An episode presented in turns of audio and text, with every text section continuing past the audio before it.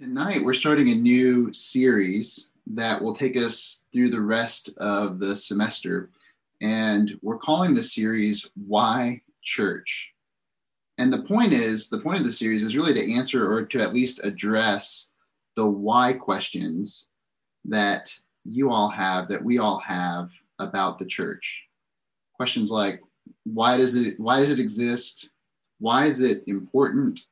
Uh, why should I be a part of it? You might be asking these questions as someone outside the church looking in, or you might be asking these questions from someone inside the church, kind of looking out.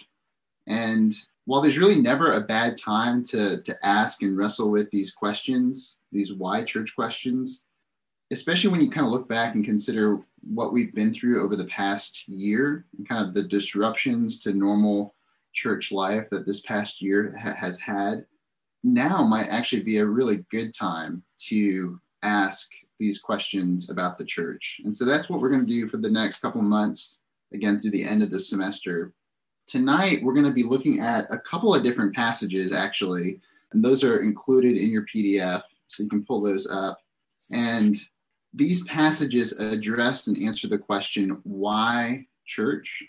Why the church? With the response, because Jesus. And we'll, we'll go ahead and dig into that. But before we do, um, it's probably worth defining the, the term the church because we're going to be using it a lot. I've already used it a lot. So, what do I mean by the church? Uh, usually, when we talk about church or the church, we typically refer to a place or a service, as in, you know, hey, did you hear that Good Shepherd moved into their new church? Like there's it's a place, it's a building. Um, or you know, we'll ask, hey, what time does church start? Or uh, are you going to church this morning? And and then we're referring to a, a service, the service of the church. But the funny thing is, whenever the Bible uses the word church, it, it never refers to a place or a uh, service. It always refers to a people in particular, a people called by God. And so that's how we're going to use this word throughout the series. Uh, the church is a people, the people called of God. So, why the church? Why join ourselves with this particular people called of God, both globally and locally?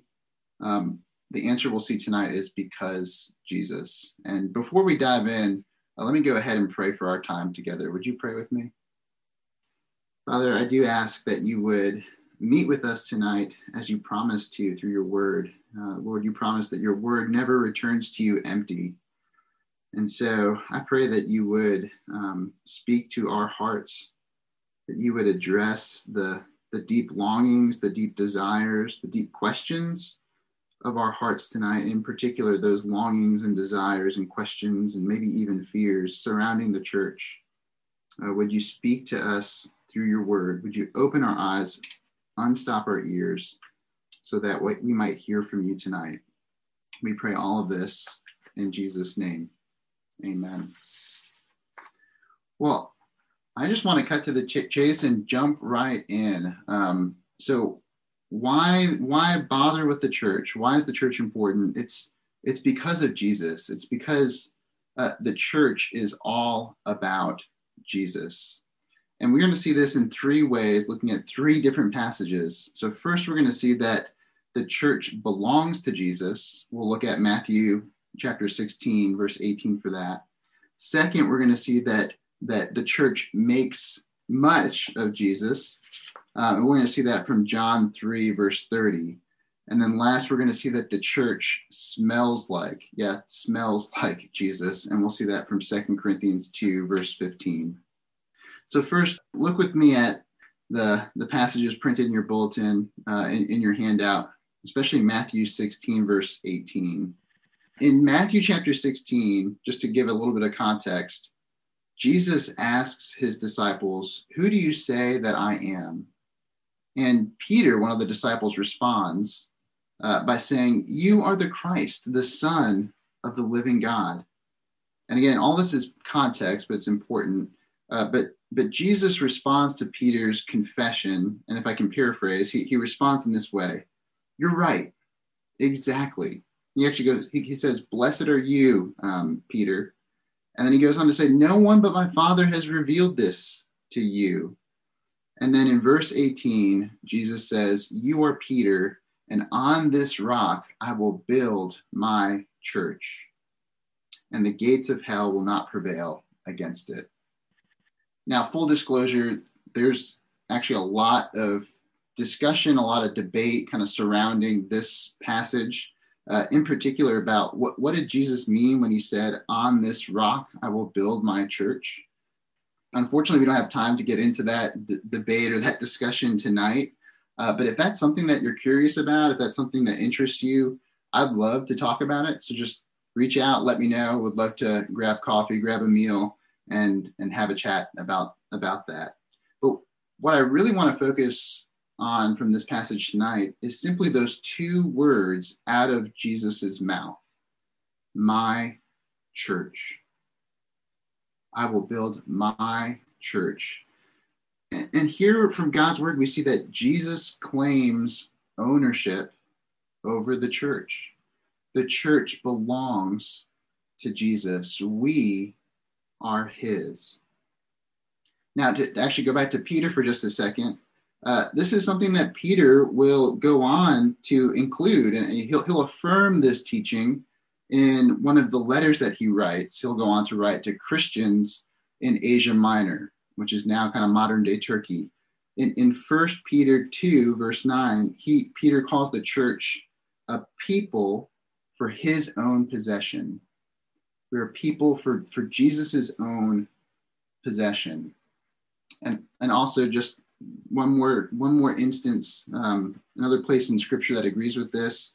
The apostle Paul says to the Corinthians, the, the church at Corinth, he says to believers there, you are not your own, for you were bought with a price. So the church belongs to Jesus. Well, so what? Right? Like, how, how does that come home to us? How does that address some of the questions that we have about the church? And, and I want to suggest two ways, two ways that this comes home to us, to you and me today. And the first, the first is a challenge, and the second is a comfort. So, first, the challenge. If the church belongs to Jesus, then it doesn't belong to us. And so you might have really strong opinions or preferences when it comes to the church, uh, to, to the songs that we sing in worship, to the, the particular preaching style from, from the pastor who's preaching, maybe even opinions as to how the church is run, what programs it has, how it's organized. If the church belongs to Jesus, then all of those opinions and preferences, however you know well-founded they are, they have to take a back seat to the glory and honor of Jesus. Because again, the church isn't ours, it doesn't belong to us, it belongs to him. And that's a challenge to us. You know, furthermore, another challenge, you know, if, if the church belongs to Jesus, then it doesn't belong to any one particular leader or group of leaders. You know, no matter how great or how poor their particular leadership gifts and abilities might be. And so, again, making things really practical, I would just say, you know, because the church belongs to Jesus, watch out for churches that organize everything and set everything up around the personality or the gifts of a senior pastor you need to be careful of churches that do that. And, and one, one more kind of challenge before we move on to comfort. Church, the church doesn't belong to any one group of people, to any one segment of society. By that I mean, look, the, the church belongs to Jesus and not the Republican Party. The church belongs to Jesus and not the Democratic Party. It doesn't belong to Presbyterians or to Baptists, to Catholics or to Anglicans. It doesn't belong to Black people or white people.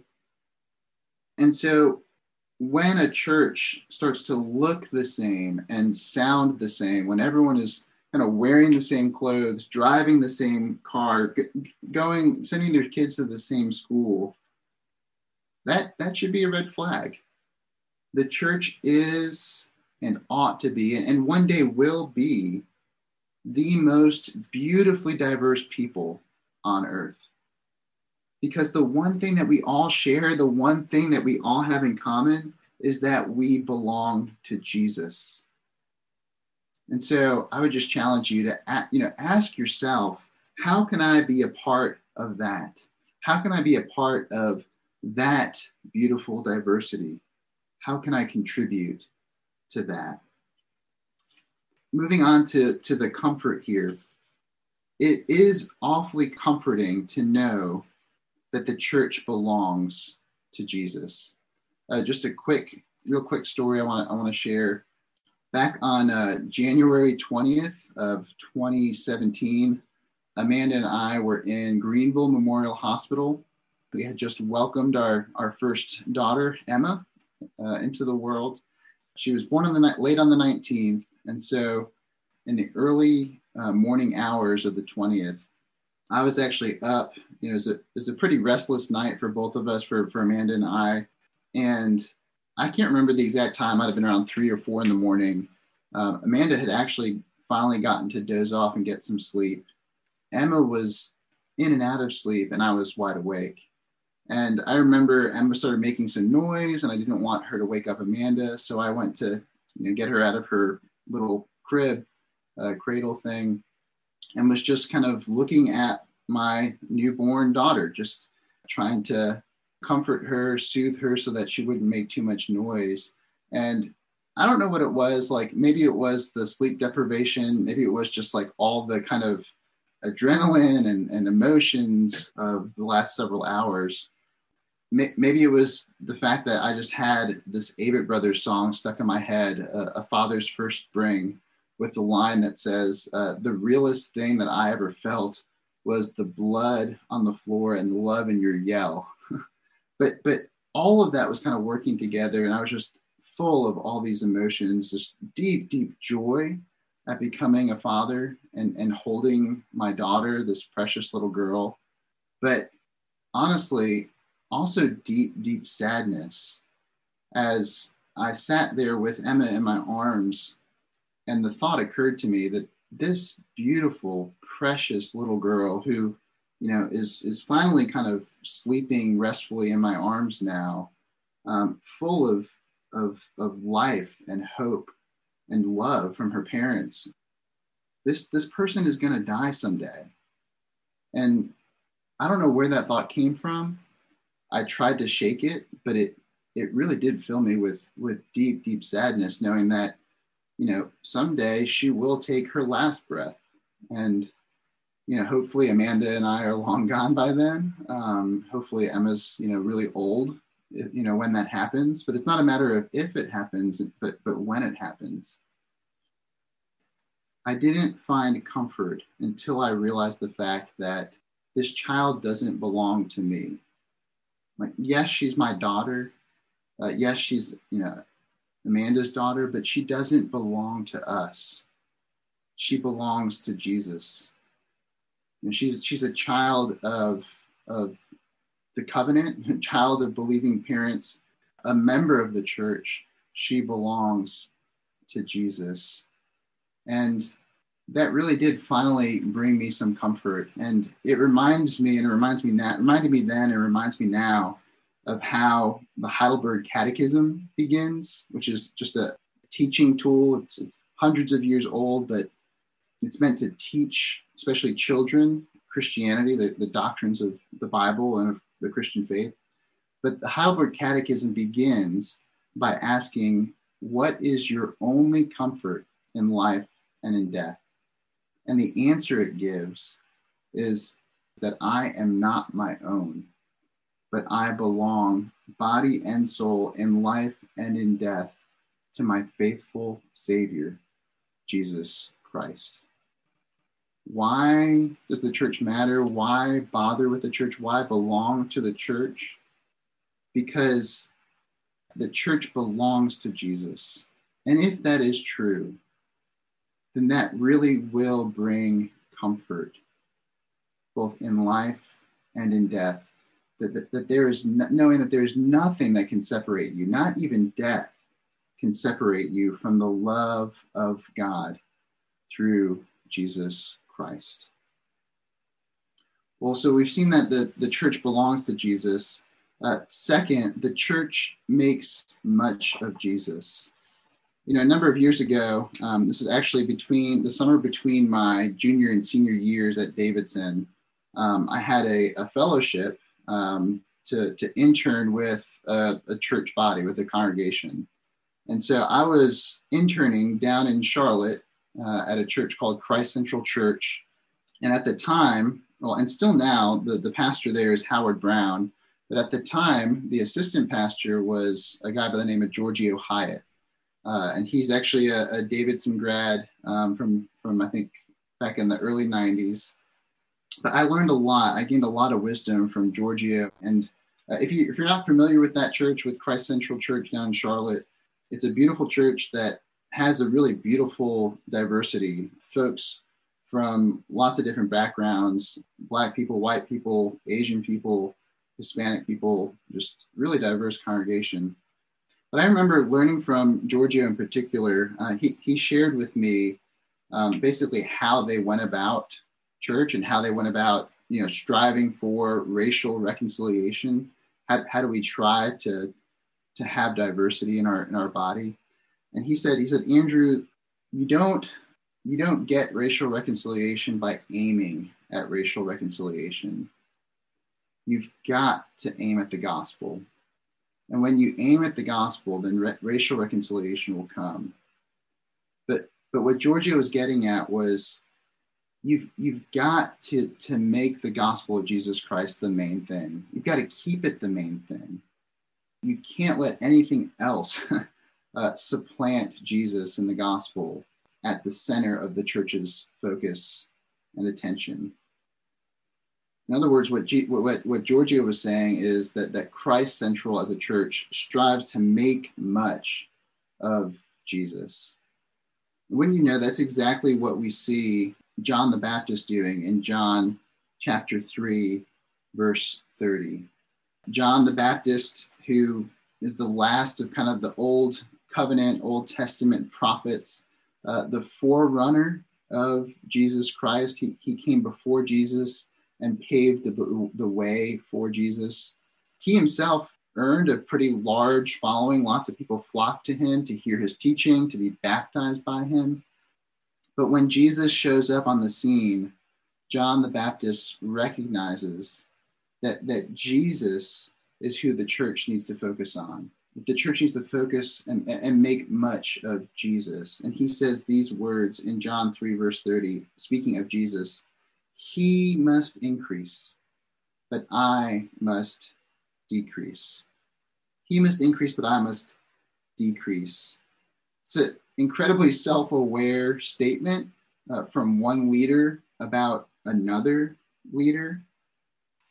And the statement really is at the heart of the church's mission. The church has to let Jesus have pride of place, to let Jesus have the spotlight, to keep the main thing the main thing, to, to, to make much of Jesus. And according to the Bible, the church is and must be the community, the organization, the institution here on earth that boasts in Jesus. Now, just to be fair, there are lots of other organizations, lots of other institutions, lots of businesses that also strive to make much of Jesus. I'm sure you're familiar with them. Just think of like Christian coffee shops that put Jesus kind of in their mission or try to make much of much of Jesus. I mean, just even think of uh, Good Drip Coffee on, on Main Street here in Davidson.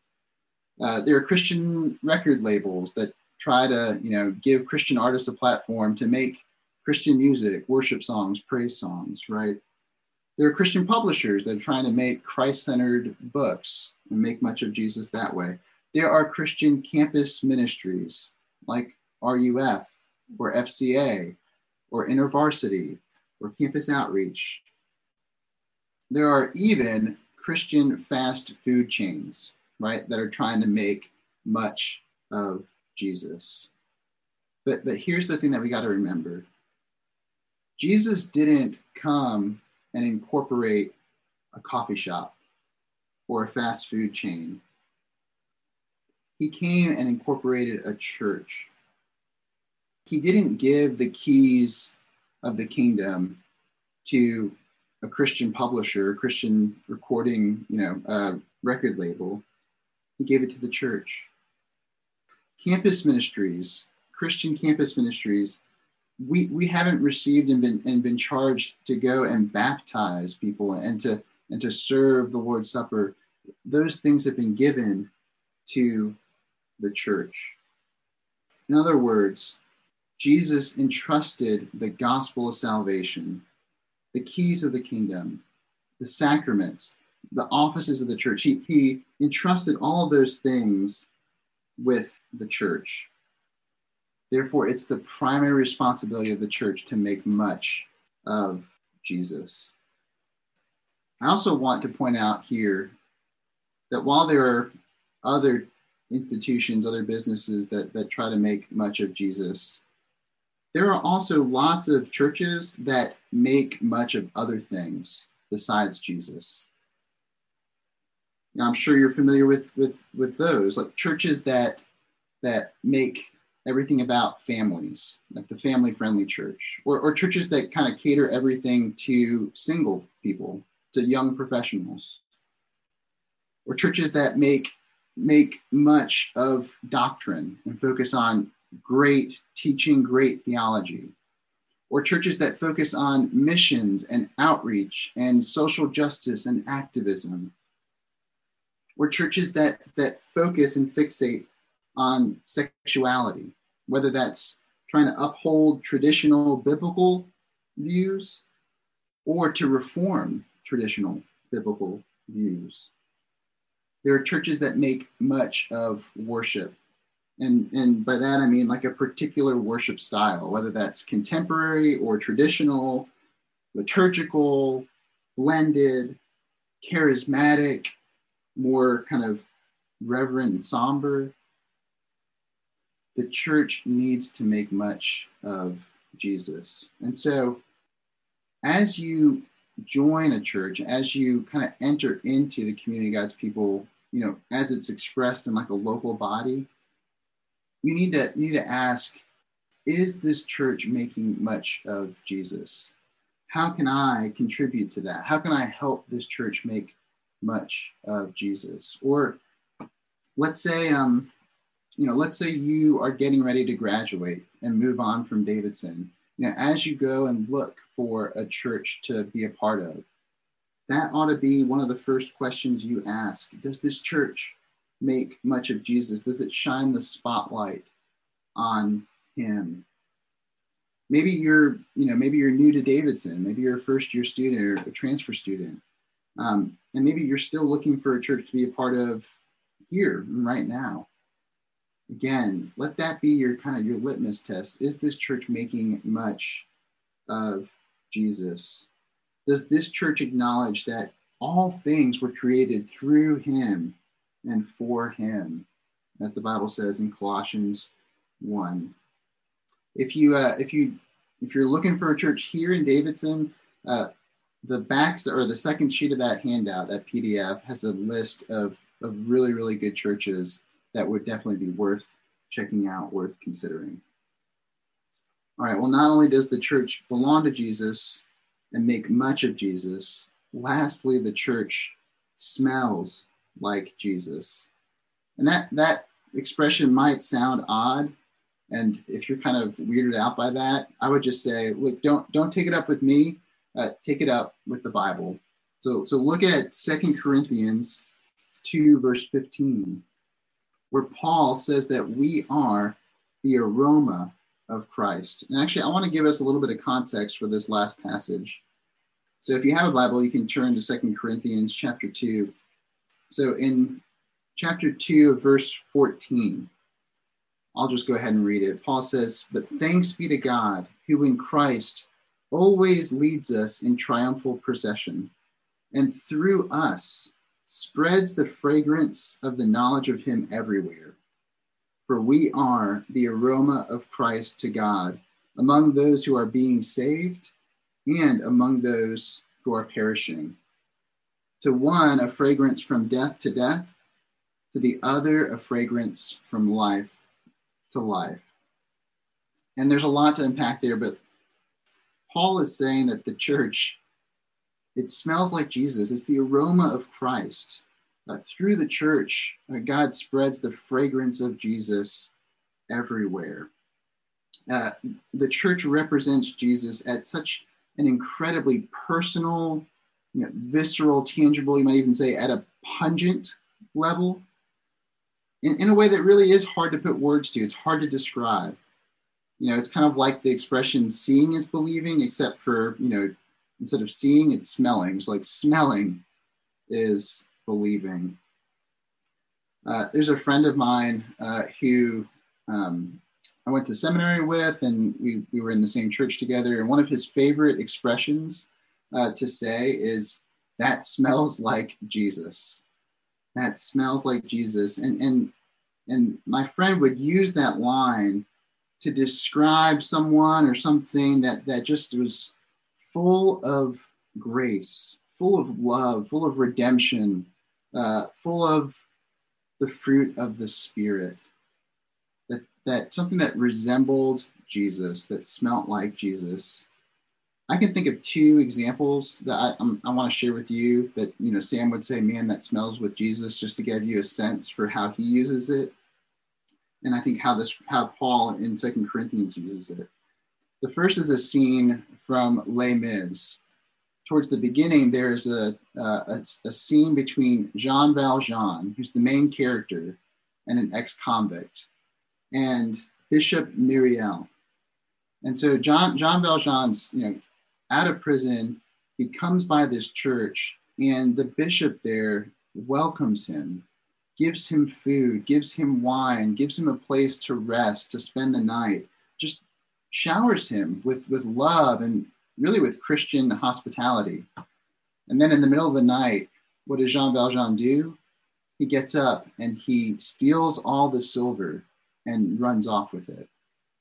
And so early the next morning, the police catch Jean Valjean and they bring him back to the church and they kind of throw him at the feet of Bishop Myriel. And to everyone's surprise, probably most of all Jean Valjean, the bishop doesn't, you know, bring down the hammer, bring down, you know, the heavy hand of justice. He looks at Jean Valjean, he says, What did you do? you forgot the candlesticks. You forgot, you know, this goblet and, and just keeps giving him more and more and more. And even just calls him brother.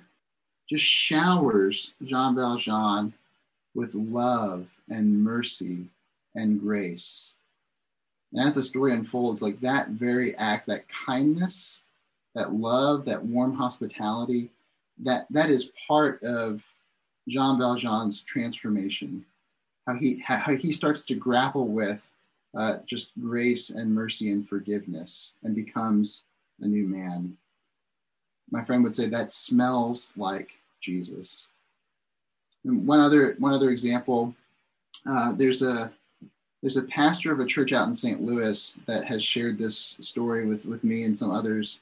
Uh, he said that he was giving some marriage counseling to a couple in his church that you know their marriage was on the rocks. They were heading towards kind of divorce. They were separating, couldn't stand each other, but they were both members of this church.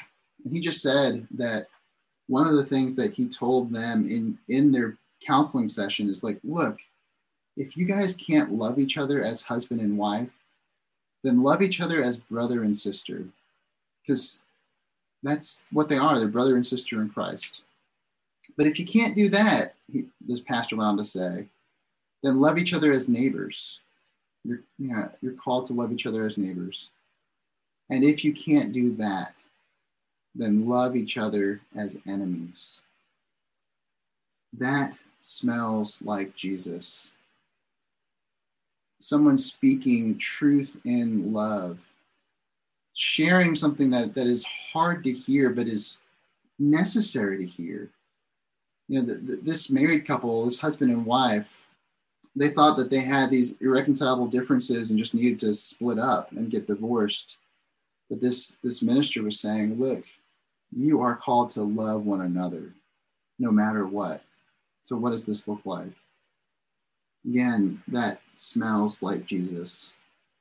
And so to come back around to, to this passage in Second Corinthians 2, Paul is saying, look, this is the church the church smells like Jesus. And for some people, it's going to be the sweet, sweet smell of life to life.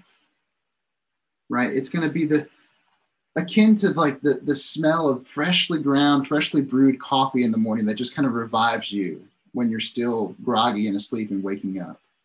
Or, or, or the, the smell of, of a bakery baking fresh hearty bread that's going to sustain you or or the smell of a of a new baby that's been washed and cleaned you know that new baby smell but for others for other folks it won't be this lovely smell of life to life. It'll be this smell of death to death. This this stench of rotting meat. This this stench of just sickness, of decay. For those folks that, that encounter the church and just smell that, that awful, decaying, rotting smell, they smell it on that on the church because they can't stand the smell of Jesus. If you love the smell of the church, it's because you love Jesus. If you can't stand it, it's because you can't stand Jesus. And I, I, I mean, if you're anything like me, like you want to smell great for everyone, right? You don't want to smell like death to anyone. But, but just consider this not everyone was drawn to Jesus. Not everyone loved his smell. You know, especially once he started speaking the truth to power, and once he started calling on all people everywhere to repent of their sins and to believe in the gospel of God's kingdom and to follow after him, once he started saying, Look, lose your life so that you will find it, take up your cross and follow me, that drove a lot of people away. That drove a lot of people angry, angry enough even to kill him but it is worth it. It is worth it for the church to resemble Jesus. Yes, in hopes that those who are drawn to Jesus will be drawn to the church. But even, even in the event that folks will be repulsed by the church, it's still worth it. Christians are still called to resemble Jesus and to smell like him. So tonight we've considered look, the church is all about Jesus. It belongs to him, it makes much of him, it smells like him, it resembles him. But before we close, there's still this problem. There's still this this issue that we have to deal with. You can know all of this stuff. You can know that the church belongs to Jesus, right? And still not want the church and still not love the church. It is only when you realize two things that you'll begin to truly love the church. First, that there's nothing more important in the entire world than a relationship with Jesus. Not school, not a career, not a spouse, not family, not the approval of your parents, not your nationality, not your gender, not your sexuality. Nothing is more important than a relationship with Jesus because nothing and no one can satisfy your deepest longings.